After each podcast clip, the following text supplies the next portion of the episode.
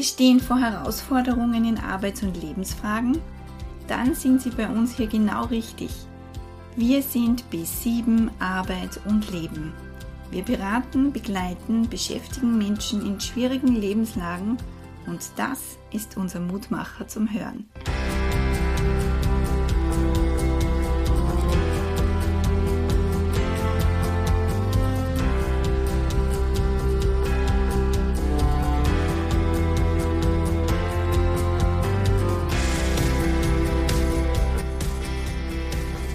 B7 Arbeit und Leben. Wir sind Ihr Rettungsanker in schwierigen Lebenslagen. Unsere Leitidee und vor allem, was uns auszeichnet, wir stehen in Oberösterreich für rasche und unbürokratische Hilfe für Menschen, die sich in schwierigen Situationen des Arbeits- oder Familienlebens befinden. 1984 wurde B7 Arbeit und Leben von Mitarbeiterinnen und Mitarbeitern der Diözese als Arbeitsloseninitiative gegründet Seither ist der Verein gewachsen und wird als unabhängige gemeinnützige Institution geführt und ist für Arbeitssuchende, Ratsuchende und Fahrradinteressierte da. Die Schlüsselthemen von B7 Arbeit, Leben, Gesundheit, Familie, soziale Absicherung, Beratung, Begleitung, Beschäftigung und natürlich das Fahrradzentrum in unserer Zentrale der Tabakfabrik in Linz. Damit Sie uns noch etwas näher kennenlernen und somit auch erfahren, wie und in welchen Belangen wir Sie unterstützen können, stellen wir die folgenden Wochen unsere unterschiedlichen Abteilungen vor.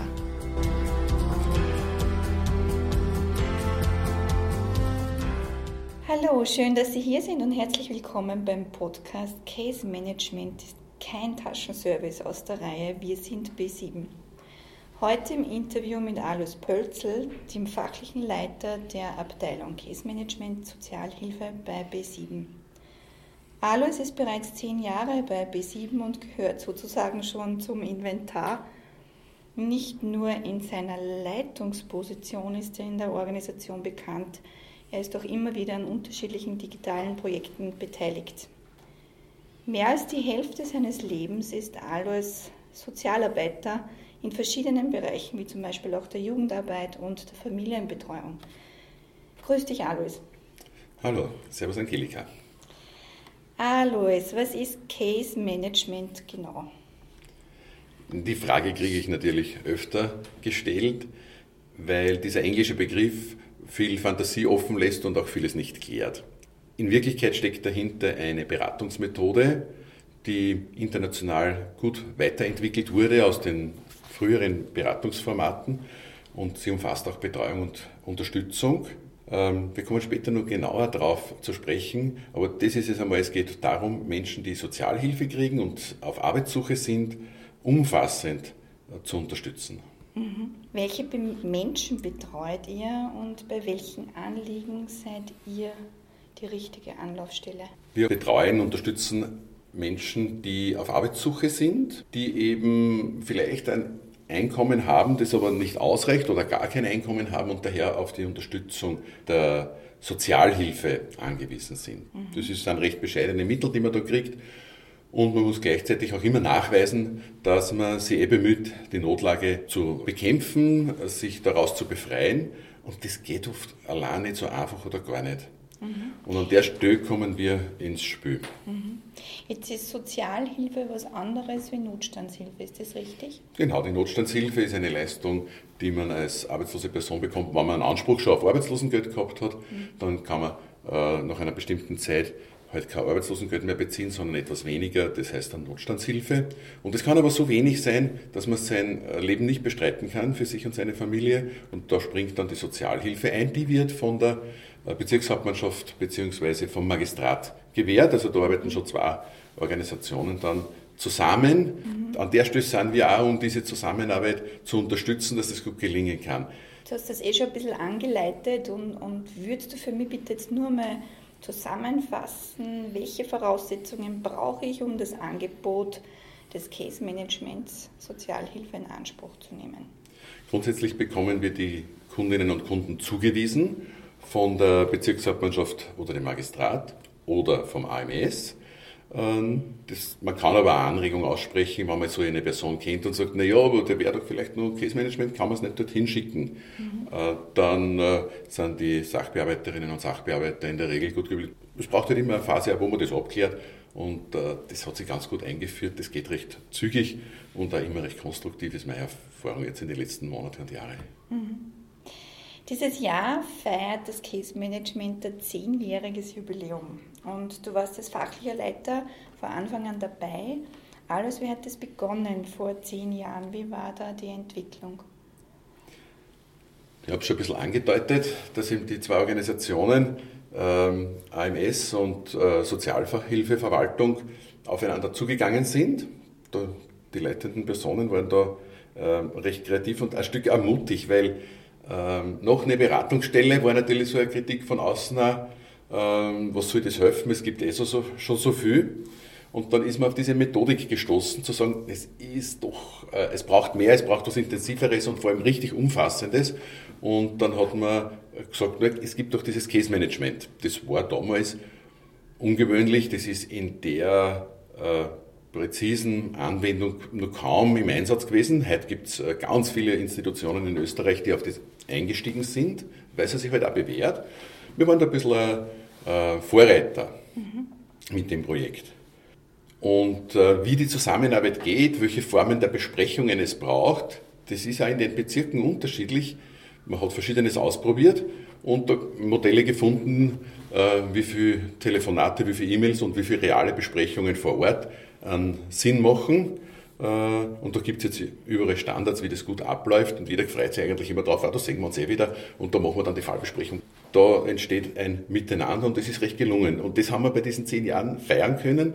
Ich muss kurz von dem Fest erzählen, äh, dass das so richtig cool war, wie die Behörden nebeneinander gestanden sind. Wir sind da super durchgemischt worden und äh, jeder hat was erzählt, wie das läuft und jeder hat eigentlich sagen können, warum es so gut läuft und mhm. nicht, was alles Käse dran ist oder so. Ah, es ist ja mal ein schöner Lichtblick. das war richtig erfreulich und das ja. wärmt uns immer noch das Herz. Ah, sehr fein. Alles, ihr arbeitet ja nicht nur mit zwei Hauptorganisationen, also eine AMS und ähm, Sozialhilfeverwaltung, sondern ihr seid ja auch Schnittpunkt beim Kunden, beim Klienten, um vielleicht auch bei Behördengängen zu begleiten oder bei Ortsbesuchen. Wie kann ich mir das vorstellen? Das, glaube ich, ist ein ganz großer Vorteil unseres Ansatzes, dass wir richtig begleitend sein können, nämlich auch tatsächlich. Dass wir jederzeit rausgehen können, mit den, den Klienten zu begleiten, ihn wo zu treffen, mit ihm in seinem Interesse und Auftrag auch irgendwo zu intervenieren im äh, medizinischen Bereich bei niedergelassenen Ärzten, bei Fachärztinnen und Fachärzten, bei äh, anderen Bildungsinstitutionen, bei Dienstgebern und ganz wichtig auch bei Kinderbetreuungsinstitutionen. Nicht, dass wir jetzt da gescheiter sind und dort was erreichen in dem Sinn, sondern dass wir mit dem Klienten den und Klienten unterstützen, seine Anliegen dort so vorzubringen, dass sie verstanden werden und dass dann wir im System zurückmelden können, tatsächlich es gibt in diesem Ort für dieses Kind mit der Behinderung, das haben wir auch immer wieder, es gibt für das Kind kein Angebot, das nach elf noch funktioniert. Ja? Und das heißt, die Arbeitszeiten, die möglich sind, sind so viel geringer. Und im Herbst wissen wir, da gibt es eine Perspektive.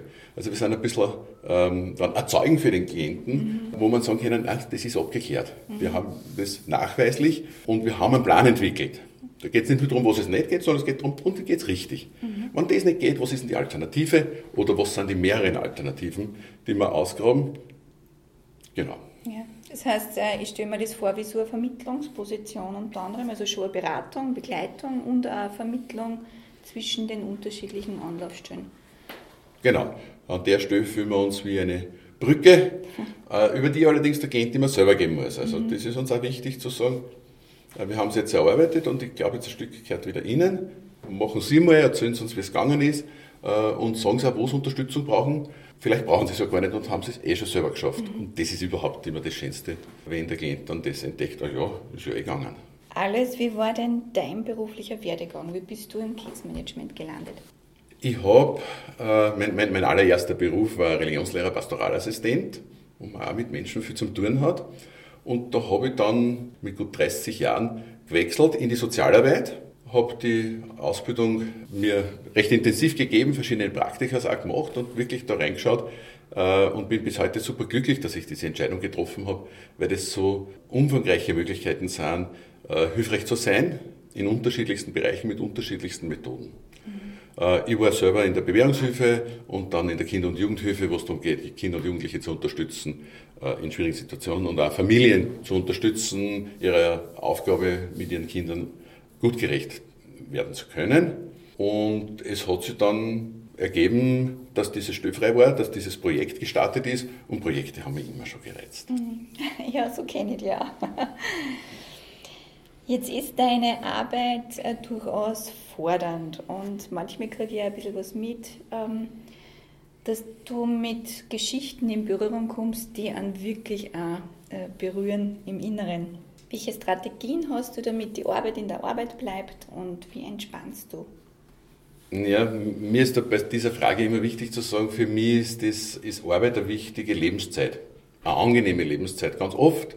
Und diese Trennung, jetzt bin ich in der Arbeit, dann gibt es einen Strich, dann bin ich nicht mehr in der Arbeit, dann bin ich wie anderer, das kenne ich nicht, das habe ich nie so gehandhabt für mich. Allerdings braucht es schon eine gute äh, Methode, und ein Selbstbewusstsein darüber, wie gehe ich mit dem um, was in der Arbeit passiert, was dann mit mir geschieht, mhm. weil man begegnet äh, Sachen, die einen super traurig machen, die einen wirklich berühren und wo man sagen könnte, ach, das halte ich gar nicht aus. Ja.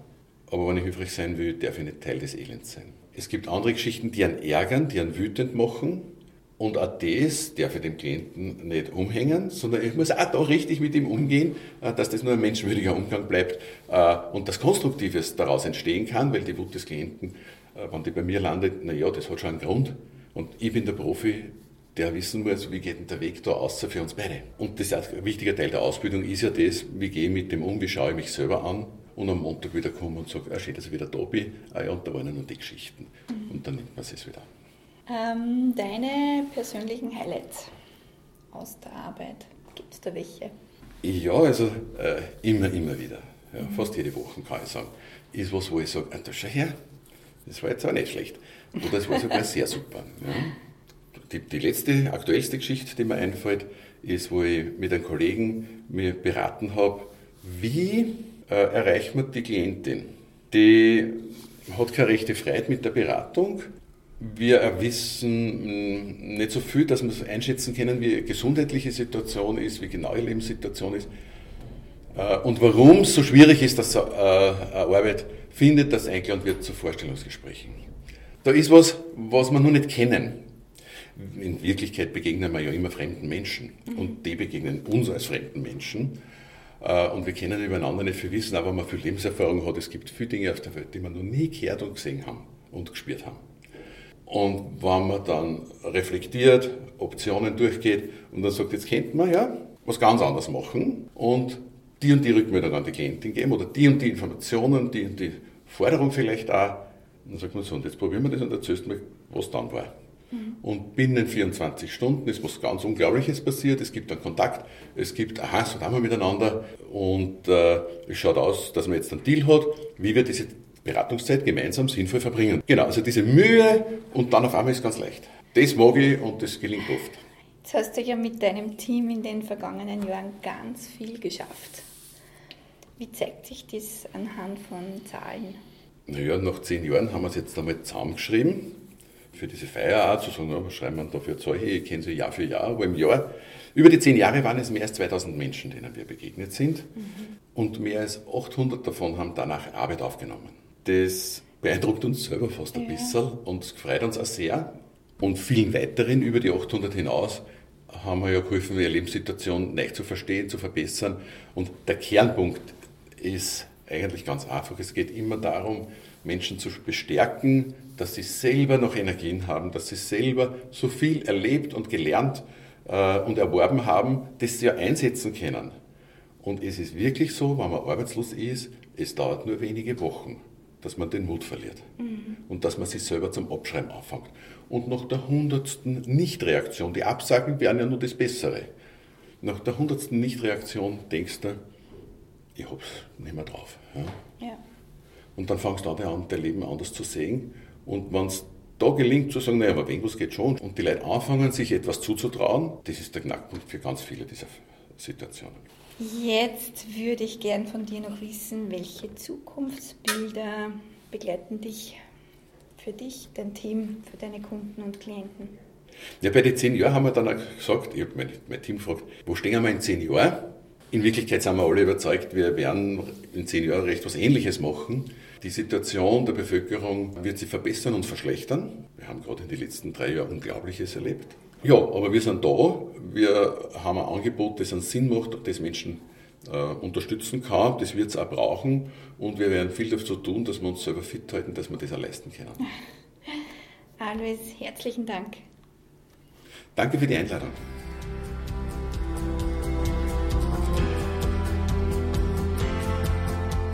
Case Management Sozialhilfe begleitet und beratet Menschen, die Sozialhilfe beziehen, in unterschiedlichen Anliegen in den Bereichen Arbeitssuche und Alltagsbewältigung.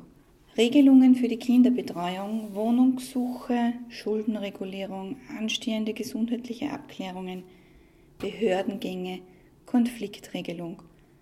Ziel ist es, die Rahmenbedingungen für den Eintritt in den Arbeitsmarkt zu klären sowie die Unterstützung bei der Stellung von Bewerbungsunterlagen und der aktiven Stellensuche.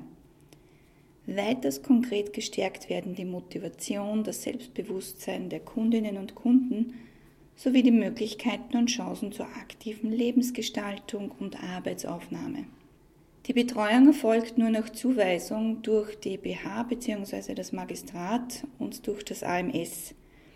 Die Beratungsdauer beträgt für Personen ohne AMS-Bezug bis zu zwölf Monate und für Kunden, die beim AMS gemeldet sind, bis zu neun Monate. Wenn Sie selbst betroffen sind oder vielleicht jemanden kennen, denen das Angebot des Case Management weiterhelfen kann, dann erkundigen Sie sich bitte bei Ihrem AMS-Berater oder der zuständigen Behörde.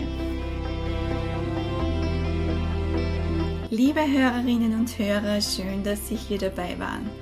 Schauen Sie doch auch auf unserer Homepage vorbei oder hinterlassen Sie uns eine Nachricht via E-Mail. Sie finden uns auf www.arbeit-b7.at. Und nun nehmen Sie Beruf und Leben in die Hand, seien Sie mutig und alles Gute bis zum nächsten Mal.